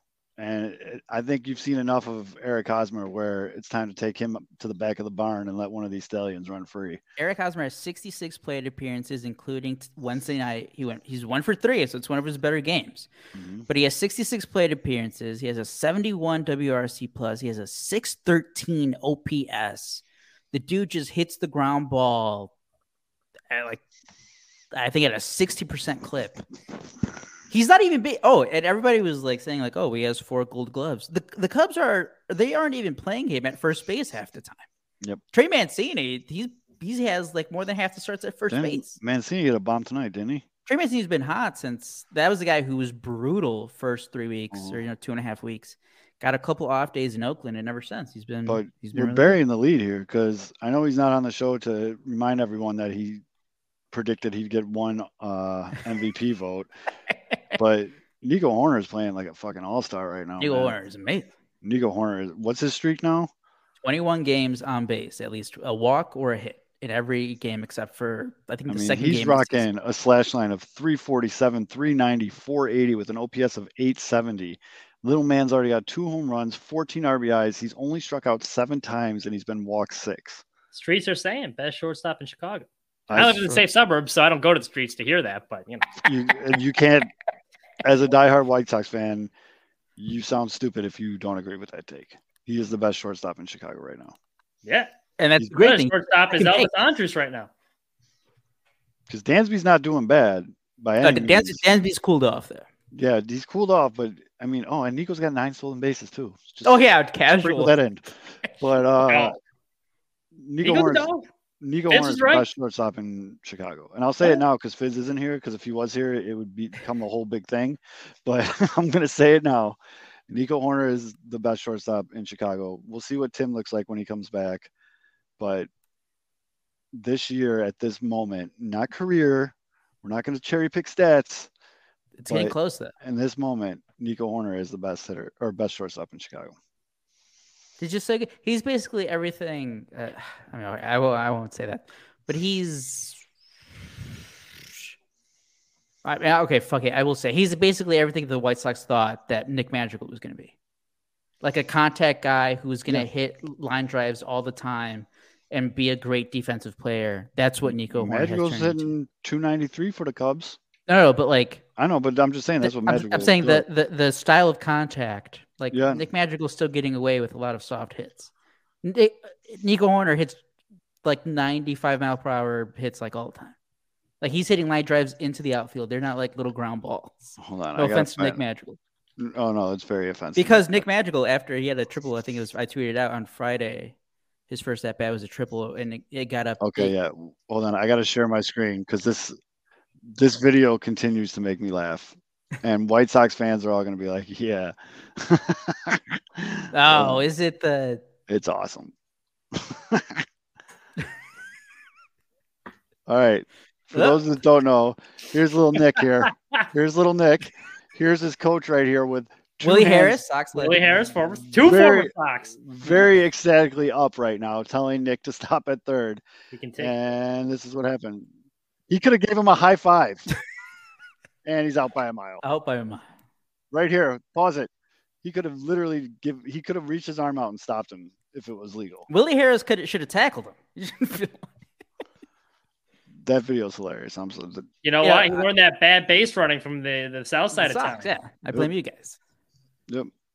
Are we getting botted here? Yeah. Here we go. Oh, dude. The Twitter bots, they're even more annoying than before. Like before they're commenting on sports people stuff now. Yeah, and they're just like Nick Madrigal hitting 344, and you can hit yourself to a new wardrobe. Click on my profile. It's like, what? He's serious about the game as I'm serious about finding my new boyfriend. Click here, and it's like, what are you talking about? Oh my God! At least the Bears have the draft coming up, so we can watch that happen. Woo! Hell yeah. Well, what do the Cubs got on deck here? The Cubs got... Who do they have after? So they have... Oh, the Marlins. By the way, shout out Saturday. Pinwheels and Ivy, Marlins Cubs, 3 p.m. Central Time. Playback. Live streaming that game. I don't feel like anybody wants to watch Sox games anymore. So we're going to do a playback with the Cubs. I don't know if I'm going to be able to join them. I don't think Mitch is able to either, but it's going to be all those Fids, and you guys got some guests coming. Joe, correct? From Obvious. Yeah, it really should, yeah. Although plug the guests first. I'll get them. Yeah. You know, that's your main guy, Joe from Obvious Shirts. He was on a week before the opening day. Big fan of Joe. But yeah, check it out. It's on Playback. You can search your app store for Playback. You can watch it on your phone, or if you're on your computer, it's... What is it? Playback dot... Oh, shit, I already forgot the email address. Or the URL. Is it just like Pinwheels Ivy? Playback. Yeah, playback.tv/Pinwheels and Ivy. Bam. 3 p.m. Chicago time. Yeah, I mean... Oh, by the way, the Cubs also have the ERA leader in the National League, Justin Steele. And who pitched today that made Manny Machado look like a fool? Drew Smiley almost had a perfect game last Friday. Before he got tackled by the catcher. By Yanko. Drew Smiley. He was a little off on Wednesday night. It looks like Cubs are going to lose this one. Speaking of Yan Gomes, another hit for Yan Gomes. Greatest development so far by the Cubs has to do with the St. Louis Cardinals, who suck. Although I found a tweet for you. They have one of their worst personal team ERAs since 2007. Wilson Contreras is their starting catcher. What's the tweet? Here, this might become your new favorite guy. I know I gotta zoom in. When Nick Madrigal is pinch hitting for your first base, I mean, yeah. It might be time to call up Matt Mervis. Exactly. That to a T is what you're saying. I don't know how that got retweeted into my timeline, but it did. But yeah. No, that's exactly. Because it's not only. I get it. So I guess the only other argument that I've seen that I maybe are fine is all right, the dudes obviously in the clubhouse love Eric Hosmer. So he's a good clubhouse guy. He's a veteran guy. Guys respect him. find, you know, you are off to a good start. You don't want to ruin those good vibes, right? Well, I mean, all right, fine. I don't like it, but I'm not in that clubhouse. I mean, he's not doing shit on the field, but okay. There's two other guys that you can just be like, it's no big problem if you get rid of your third catcher in Luis Torrens, who hasn't even started at catcher. He's only been DHing and then pinch hitting. It's not like he's being used as a catcher. Or it's fine. Edwin Rios was the guy they signed late in the offseason, who I thought he was going to be a little good, but he's basically a worse version of Patrick Wisdom. I mean, he's like leadoff hitter Kyle Schwarber, and he was just striking out, and that was it. Like he's not even drawing walks or anything, and he's barely getting any playing time. Like, there's no use for some of these guys on the roster. You have a guy who's 25. That's the other part. Like, people keep saying, like, their other argument is like, well, keep him at AAA, like have him develop. He's 25. Like, yeah, I'm not talking about a 20-year-old kid who's having a great like month at like single A or something. This dude's been at I put up the number, 75 games. He has an OPS of nearly 1,000. Mm-hmm. Like, and the other part is he's getting pitched around. That's wild. AAA. Yeah, he's not even seeing pitches. I mean, how do you evaluate a guy that? And not only that, so because you can't even be like, and like the guy who brought it up didn't bring up the stat, because I think the stat was Matt Mervis is seeing 42% strikes. His point was Matt Mervis is only seeing 42% strikes, and he still has an OPS above 900. He's still walking, 17% of the time, and he's not striking out a lot. Like, my guess is they're probably going to let him get over 100 at bats. Yeah, Hosmer, that is, because like the argument can still be made. It's April. It's early. A lot of guys struggle in April. It's cold in Chicago in April. It's hard to hit. So because he's good in the clubhouse, he'll get a bit of a longer leash. So they're probably going to give him as big of a sample size as they can. It almost reminds me a little bit, not to keep bringing it back to the White Sox, but like with Josh Harrison, when they signed him, like people were ready to project him into the sun too. And they gave him a little bit more time after April, and he started being a sufficient ball player because he was good in the clubhouse. We'll get like, all right, we'll give him a little bit of a longer leash. Mm-hmm. I feel like it's the same thing with Hosmer, despite the fact they got a good prospect line. So looking at the standings in baseball, a couple of things are jumping out at me right away. One, the White Sox would be dead last in any other division besides the AL Central. Shout out Royals. Woo! Two, Minnesota would not be in first place in any other division besides the AL Central. That's what we call a bad division. Yes. The Minnesota Twins, the leaders in the AL Central, would be tied for fourth place in the AL East. I might be seeing the worst baseball. I'm going to my first MLB game because the NASCAR Cup Series is coming to Kansas Motor Speedway next weekend. So I'm going up Friday because I want to see a baseball game. It's the Royals and Oakland A's. So it's not even an MLB game, really. It might be the worst game ever played. So yeah, Oakland's rocking a 5-19 record with a 208 win percentage, but these standings. I mean, baseball is awesome because I don't think any of us really. You got Tampa Bay, best team in the league at 20-5, first place in the AL East, second place is the Baltimore Orioles, third place is the Blue Jays. Then you get the Yankees and Red Sox. Red Sox, not really surprised, but that Yankee team being down that low, that's a surprise. They started slow. They always start slow. I know, but if you look in a glimpse into Yankees Twitter, they're worse than White Sox Twitter. Oh, they're the most obnoxious fans to begin with, and so now you have the most obnoxious fans with a losing team. I mean, they're 14-11. They're 3 games over 500, but they would actually be tied with Minnesota for first place in the AL Central. I think I just said that two different ways. But then, I mean, the AL Central is what we all thought it would be. In the West, though, Texas Rangers holding it down in first place. They're only a half game over Houston, but the thing that surprises me the most in the AL West is the Seattle Mariners are 11-13. How are all those wild card team, the Angels, doing? Yeah, how am I? Angels are 500, baby. Hey, they're hanging around. Even Steven. Hanging around. But the big thing with the Angels is they have a positive run differential. We saw the stat. We saw this. You guys remember that stat? I forget who shared it in the Sox chat. The Angels are only better without, or the Angels are better without Mike Trout. So yeah, it's Trout. Once he goes down, maybe they'll get rolling. And then in the NL, you got the Braves got a 3-game lead over the Mets. The Phillies are really disappointing, though. 12-13. Called it. after spending all that money. And just Bryce Harper's going to come back, and it's going to be he's going to be his first baseman era. Yeah, they got him playing first base. Interesting. And then in the NL Central, you got Pittsburgh Pirates leading that division, 17-8. Oh, they've been crazy. Get fucking weird, Pittsburgh. They've been fucking weird. I actually love it.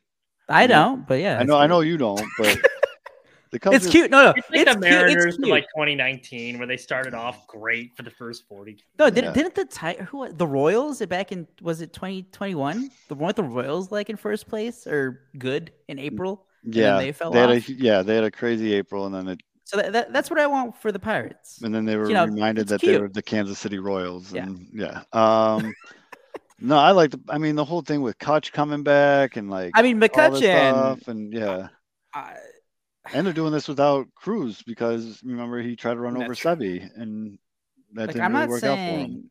I'm not here to accuse guys on using steroids. But... Oh, actually, I do want to talk about that in just one second. But Andrew McCutcheon hitting 6 home runs in 20 games. And then you go into the AL West, and you got my Diamondbacks in first place. Yep. The Padres, who the Cubs are playing, they're what, below 500? The Padres are 12-13. Giants are 10-13. The Dodgers are 13-12, and the Diamondbacks are 14-12. So that's tight. I think it's a tight division. Well, and the Diamondbacks are in the lead with a -2 run differential. Well, that's not good then. No. And well, that was mostly Madison Bumgarner's fault. Yeah, they're going to even that out now that he's. You guys going to sign him or what? I wouldn't be surprised. The second place Dodgers have a +13 run differential. I really like his pedigree from the. Did you guys see the quote from a anonymous player about Madison Bumgarner? They had to adjust to his stuff as if it was a position player pitching. Because it was that slow and bad. Because it was that slow, that non-movement. That's sad. That guy still has 2 years left on his contract. I want to come full circle back to steroids, though. Okay. Does anybody else see the irony in Cubs fans in right field at Wrigley Field chanting? Let me ask you, Zoe, was Sammy Sosa ever suspended for steroids? You took steroids to Fernando Tatis Jr. as he stood in the same spot that their worship Sammy Sosa stood in, with more juice going through him than a fucking bottle of. That video is so funny. He's doing a stupid dance there. Never failed the test. Yeah, a lot of guys blow up like that. It's totally normal. It definitely happens. But I just thought that was very funny. Before and after picture of Sammy Sosa. Well, you're just gonna get the black and white. Yeah, that's what I was. I think steroids should be legal, but that's. I agree. Let them destroy their bodies for our entertainment. If they want, we're allowed to do that in Vegas. This is the best one. Hold on, I'll throw it up during your NASCAR minute. Oh, one last question before we get to another thing that I could read Cubs to Sox. I don't know how much longer Clevenger's going to last if he keeps sucking ass. Yeah, the juice is definitely not worth the squeeze on that one. Were they bringing up this any better, though? Davis Martin has Your boy Davis Martin, dude. He's already going to be – we'll see if they bring him up. That's your boy. Back on the shelf. I do like Davis Martin. So should the Cubs just I think he's going to be back in – what are we, the 26th, 27th? Maybe in 2 weeks, Kyle Hendricks is going to be back. He's lighting up the radar gun. Back up to 90 miles per hour. Roids. Speaking of roids, if Hayden was they have the option Wisniewski, right? Because he's been struggling. Or do they go 6-man rotation? What would you guys do? Damn it! I'd be like Wisniewski, get back to AAA, figure your shit out. Yeah, I think I'd throw him down. Yeah, right now it's been Wisniewski. Yeah, Wisniewski. The Pinwheels curse. It's literally. Was nasty. Out of all the guys, I knew Justin Steele was going to be good this year, but I was leading the hype train for Wisniewski. He hasn't been good. His only good start was against the A's, who again 5-19, terrible team. They're trying their best. They got possums. They do have possums. I love A's. Dude, you see what the A's fans were doing with You gotta love that, dude. It made me. It was so. Wait, real quick. So people that don't know, because we're bad at this, we talk about inside things, and we just assume everybody knows.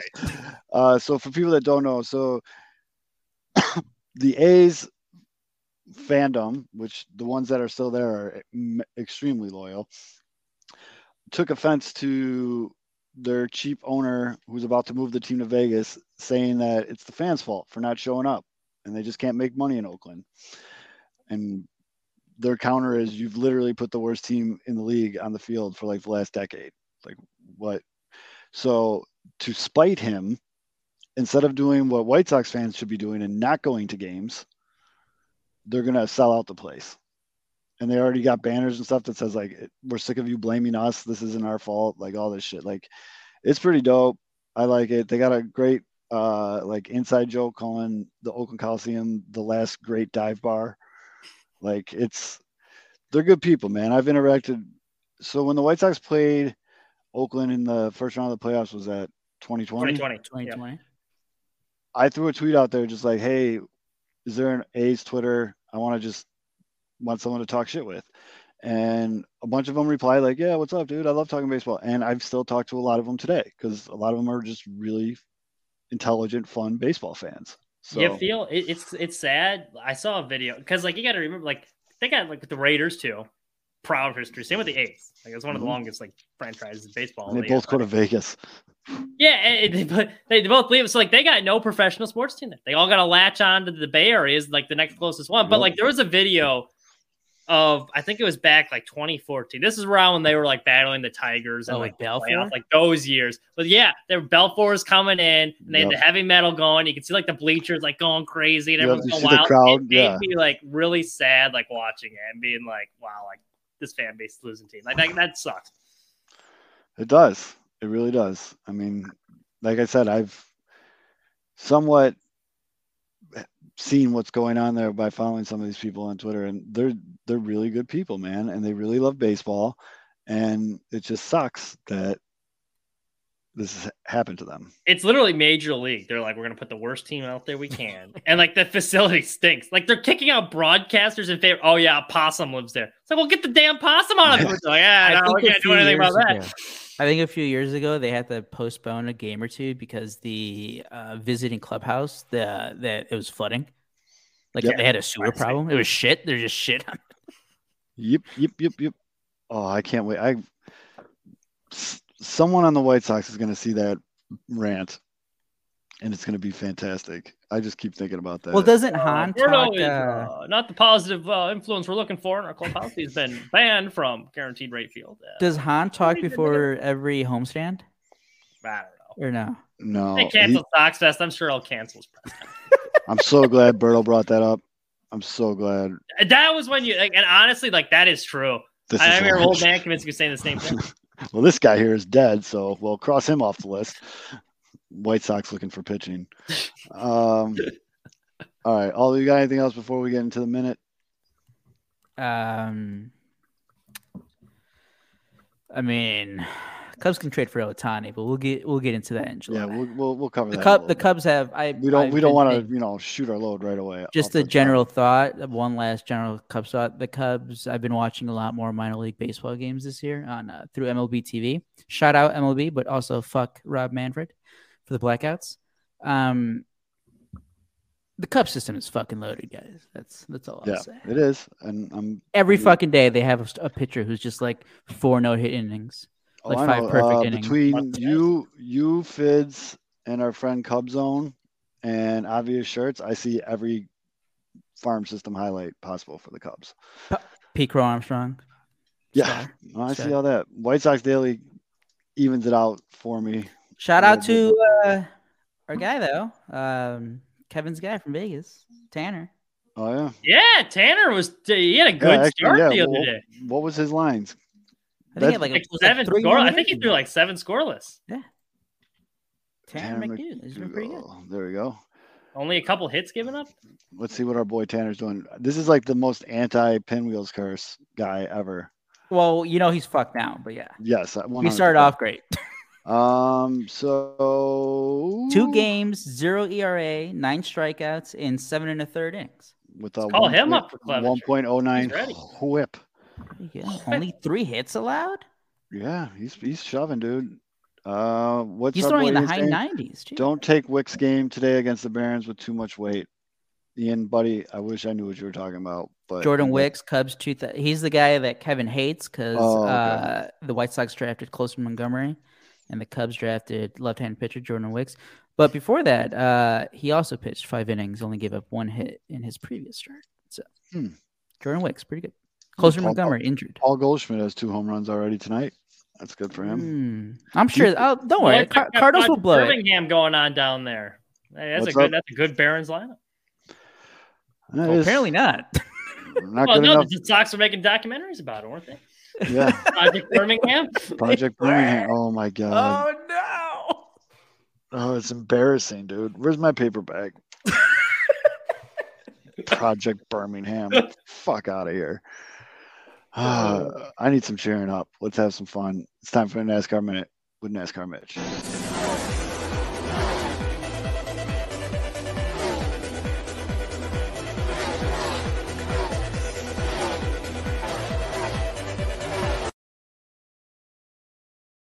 All righty. This week we are in Talladega, baby. Super speedway action. They're going 190 miles an hour most of the race. So race starts off. They're going 2x2, kind of tame, yo-yoing for the lead, back and forth. Chase Elliott, fresh off the mend with a broken leg. He takes stage 1. Stage 2, Chase Elliott once again in front.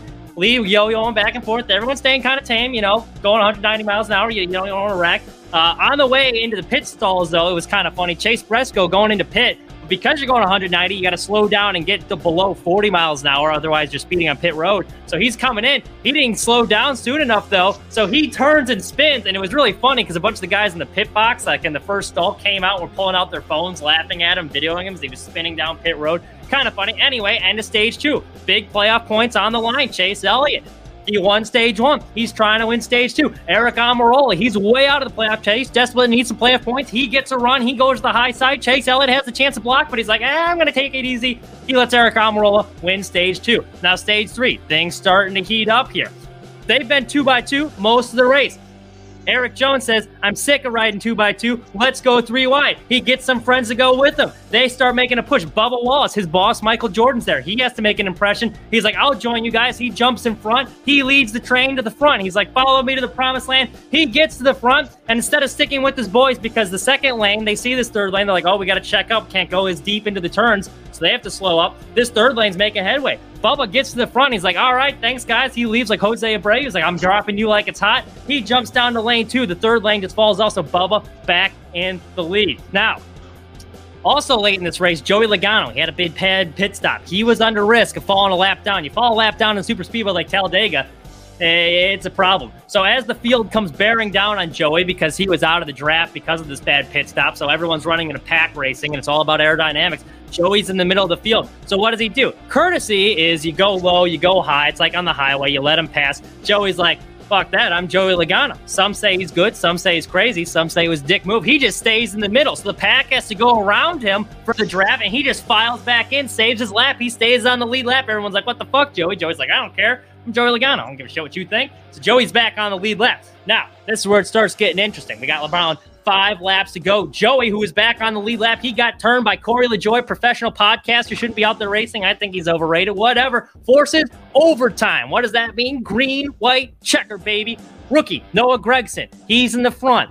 He's trying to get his first win. Right behind him, Ross Chastain. Ross Chastain's like, I don't want this rookie leaving the field. So Ross Chastain gives him a big shove in the ass, pushes Noah Gragson up the track. Noah's like, hey, I got to get back in line and get in the draft. But Ross Chastain, he don't give a fuck. Ross Chastain don't give a fuck. Tour goes on. He tries to cram it in the hole 3 wide. That's what she said. Ha-ha. But he does. So Gragson can't get back down in, but he's trying to get back in. He gets hit. He spins. The whole field comes apart. Kyle Larson gets caught up in that wreck. Ryan Preece sees a bunch of smoke. He's like, all right, I'm going to gas this thing up, get through that hole. He does. But Kyle Larson's car comes back up the track. He gets tattooed. The roll bar cage and it breaks. If he got hit on the driver's side, he probably would have died. The collision was violent. You want to see a violent collision? You think football players are tough? Look up Ryan Preece crashed. His visor flips because of the whiplash. Anyway, this causes another overtime because they didn't get to the white flag. So we're at overtime number 2, baby. Ryan Blaney for the Penske, number 12 Ford. He's on the top lane. Kyle Busch, the douche, he's on the bottom lane leading it. Ty Gibbs, he's in the fourth row. Joe Gibbs, or the coach is his grandson. You know, his boy's out there in a good spot to win the race. But Ty Gibbs runs out of gas. The bottom lane's all out of whack. Blaney gets a good shove. He's in the lead. Bubba Wallace, who made that bold three-wide move, he gets another shove too. So then he takes the lead up top. He takes it to the checkered flag. So now we're on the, or the white flag. So we're on the last lap.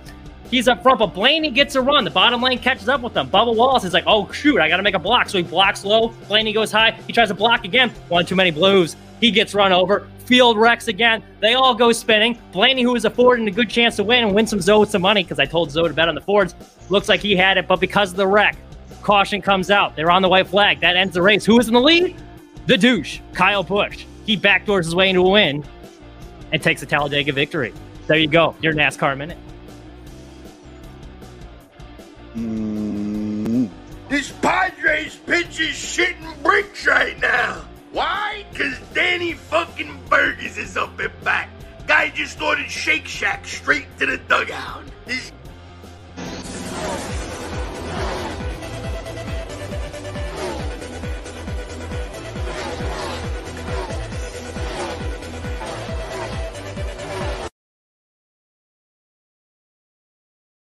Two funny things that I forgot to mention really quick. It was funny. Michael Jordan, if you want to see another reaction, he's like kind of a curse. Every time he comes to a race, something bad happens with his team. And he was so excited. He had his buddy with him. He was like explaining what like Bubba Wallace is doing. And he's in the lead. He's all excited. And you see Bubba wreck. And like, he's like, ah, like you could tell he was pissed. He like wanted to get out of there. Then Kyle Busch, who won, the douche, he was sponsored by McLaren Grills.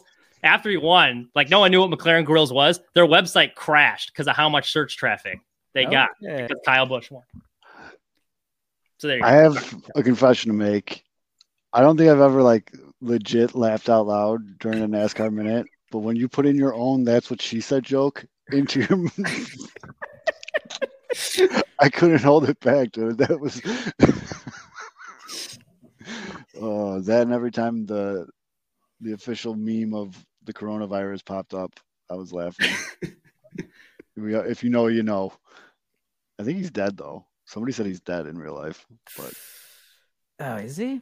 Yeah, he didn't get to live long enough to see himself be the meme of Corona. Yeah, I must have been sent that guy's picture in 10 million different forms. Like bigger curse, the witch that cursed Clevenger or Jordan. Yeah. Oh, Mitch, you got some fans, bud. Woo, Mitch would be the Little League World Series commentator. I could do that easy. That would be lit. I bet they cancel next year's Sox Fest too, without a doubt. There's no doubt in my mind they do, unless this year ends vastly different than how I think it's going to end. White Sox on Charlotte Knights Fest. I know Birmingham. We got Birmingham. Come on down to Birmingham, Alabama for the. Yeah, I can see them. Yep. Yeah, he is not with us anymore, but the meme will live on, and so will the dong. That's very well put, sir. Very well put. Yeah, I can see him being like, oh, no, we're totally having Sox Fest. It's that, and they're going to make it like a speakeasy, like the worst location you could possibly have for like a festival. 2 hours long. It's 2 hours long. The capacity is like 25 people. They're like, this is the only place that was available. And you gotta like go to the wristbands to see Lenny. You gotta like knock three times and say like Han isn't that bad. That's it's just like, Grifol's family, Rick Hahn's family, Kenny's kid. It's all players' families. And they're like, yeah, we had Sox Fest. Look at how good of a time all these people had. It was awesome. Tim Anderson, side check. Yeah, oh yeah, bring them all. Oh, we got rid of the cool Han picture. No, it's still there. Isn't it? Were you seducing Andrew Benintendi with $75 million? No, that's still there. I'm talking about when he was trying to like be cool Han and sit in the bleachers and talk to like the reporters, like, let me rap with you. Brother. Oh, I think where he looks like man spreading there too. Yeah, he looks like a camp counselor at like a summer camp or whatever. And he's like, that one will not go away anytime soon. That is the greatest. One of the 6 drug stories I had. But it's just the expression on your face. Yeah, the face. I know. It's like. I got to start working these pictures into more of our comments. Well, especially when you pull it up with the caption. Yeah, the caption. Possible hemp regulations. Yeah. And it's like. Drew the 108 guys basically do have their own Sox Fest. They call it 108 Day. It's every year on January 8-ish. It's usually at Reggie's. It's a blast. So make sure you don't miss it. It's one of my favorite events of the year. Baron Fest sounds like a party to me. Moonshine for everybody. Hell yeah. The pitching coach down there, according to Davis Martin, was like ripping heaters in the Birmingham bullpen. He went out there and he smelled smoke, and it was the pitching coach was smoking a cigarette in the bullpen. What is his name? Because he's my new favorite coach. Also, I think I got to pull up the article I wrote about it. I heard this right. Is Nicky Delmonico the manager at AA? I thought he's a hitting coach. I think he's one of the hitting coaches. Hitting coach? The manager? I'm pretty sure he's a hitting coach. I think it's a hitting coach, and I'm pretty sure that's a very qualified position for him because he did such a good job of hitting at the major league level. No, but that's Barry Bonds was a good hitter, and he sucked as a hitting coach. That's you don't want a guy that was good because they can't relate to the fellow scrubs. You need a guy that grinded. Hasn't Mark McGwire been a hitting coach in the league for 10 years now or something like that? No, I think he used to be a little bit. Yeah, Jim Thome was a hitting coach too, wasn't he? Was he? I don't think so. Ken Griffey Jr. was the hitting coach for Team USA. That is, yeah. Look out how to hit. Wow, he did a great job there. Taking a team of all-stars and teaching them how to hit. Hitting coach for the Padres. Oh, he is still? Dang. Hitting coach in Birmingham. He was in WS last year. Mark Prior is the Dodgers pitching coach. Yeah, I knew that one. You guys should hire him. Oh, that's another big thing. That's Ethan Katz, hot seat? Gaining a lot of steam on the White Sox Twitter machine. Is Ethan Katz hot seat? Okay, here we go. Wait, I found the article. I don't know if he's still. Let's see. Richard Dotson, the former White Sox pitcher. Richard what? Richard Dotson. Dotson. Oh, there you go. 1984 All-Star. He was smoking a heater in the bullpen, and he helped turn Davis Martin's career around. Oh, yeah. This guy definitely rips heaters. Hey, you want to see him? Pull him up. Former White Sox pitcher. Present. Share screen. Window. This guy definitely rips heaters in a bullpen. Yeah. But Davis Martin was that he was in the bullpen with one of his buddies, and they're talking. He's like, do you smell smoke? And it was him leaning on the back wall, just ripping a cigarette. I'm all about it. This is my guy right here. This dude has more marble miles than anyone on the White Sox batting average. He definitely owns a pool table that has Marlboro in the felt. Yeah, that's my guy. Big fan of him already. Sigs inside all day. Big Sigs inside fan. But you got to do the Sigs inside when the moment's right. You can't just be sitting here all day just ripping Sigs inside. That's no. But if the vibe is there and you've reached that Sigs inside tier, you're having yourself a little good time. How do you get to the Sigs inside tier? If you don't know, man, I can't explain it to you. You'll know it when you get there, Mitch. Yeah, I'm not there. You will know it when you get there. See, Missy knows what I'm talking about. Maybe after the Sox get swept this weekend. Missy knows what I'm talking about. Usually a good sig inside is at 4 or 5 in the morning when you've pushed through your drunkenness, but you can't sleep. See, that happened all the time. Yeah. When I was president of a fraternity down at Bradley, we had a big kitchen where they had one of those big fans. It's all these drunk assholes at 4, like you said, 4 or 5 in the morning. They'd be ripping sig and trying to blow it into the vent, fan or whatever there. Mitch, I'd be lying if I told you I didn't do that ever. There you go. Yeah, and I mean, if I have one person doing it, you got 4 of them there. The smoke detector goes off. I mean, get the fire department called in a second. Yeah, I mean, it's got to be 4 or 5 in the morning. Sun's about to come up. You just had a really good night. You're with some of your good friends. The music is still going. It's just everybody's in that weird state in between. I was drunk and I am sober now. You're still floating, and then you just rip a sig inside, and then you kill it, probably eat a taco, and go pass out for 12 hours. It's phenomenal. I'll try it sometime. I miss that so bad.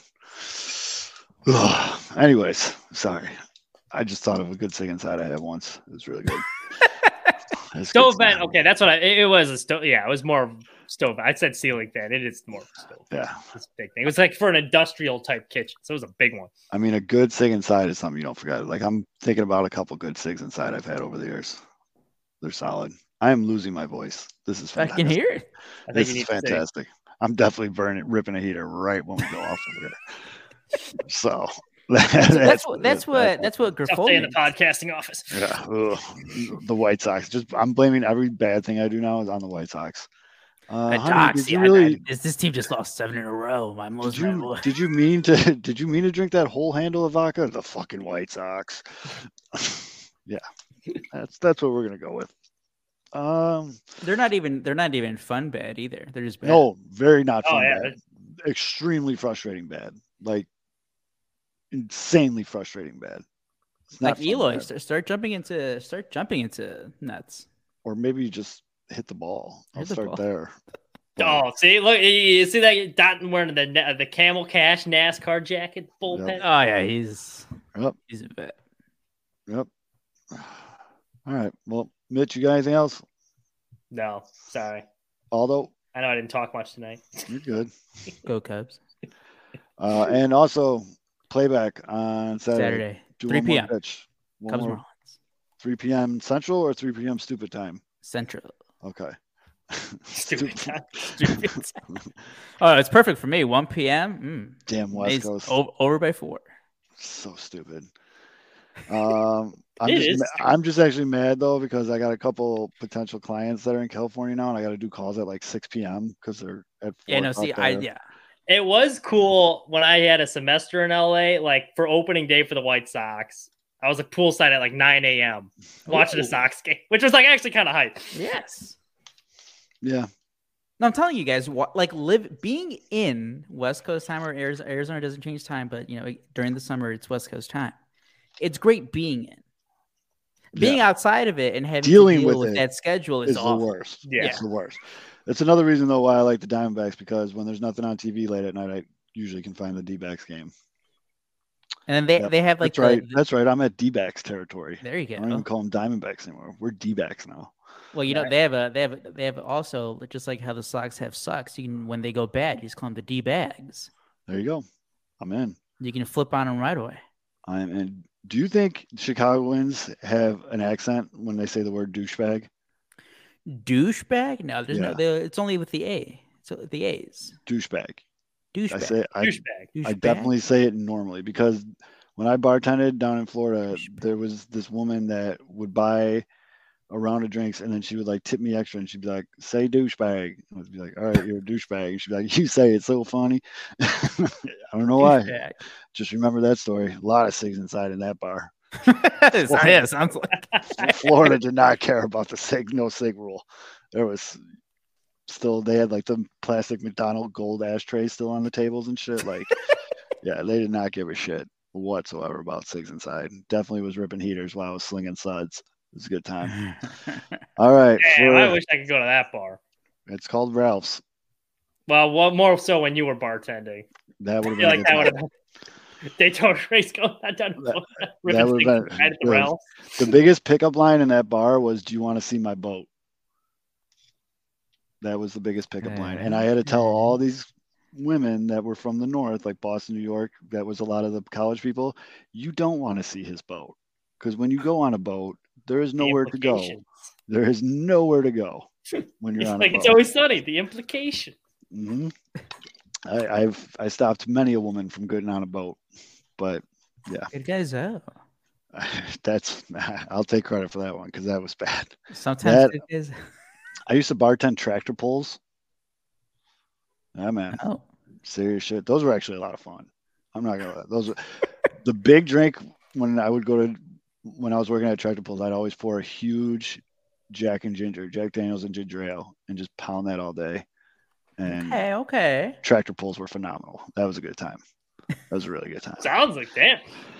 With that plus SIGs inside, whew, now we're cooking with oil. Let's go, baby. All right. For Mitch, although I'm Zoe, if you're still listening, God bless you. We'll see you next week. This Padres pitch is shitting bricks right now. Why? Because Danny fucking Burgers is up and back. Guy just ordered Shake Shack straight to the dugout. Free build are the favorites. We here for the latest. South side or the north side, not tuned to the greatest. Home team for the home teams. Both sides got our own rings. On the mound or the long ball, but we don't put the wrong strings. It's that time of the year now. Wrigley or Ganty, so the whole league that we hear now. New show with a new mood. Discussions and interviews. Trade rumors that might be. This is Pinwheels and Ivy. This is what you waiting for, You can put it on the board, Every season, nigga, it all change. Take me out to the ball game. This is what you waiting for, You can put it on the board, Every season, nigga, it all change. Take me out to the ball game. This is what you waiting for, You can put it on the board, Every season, nigga, it all change.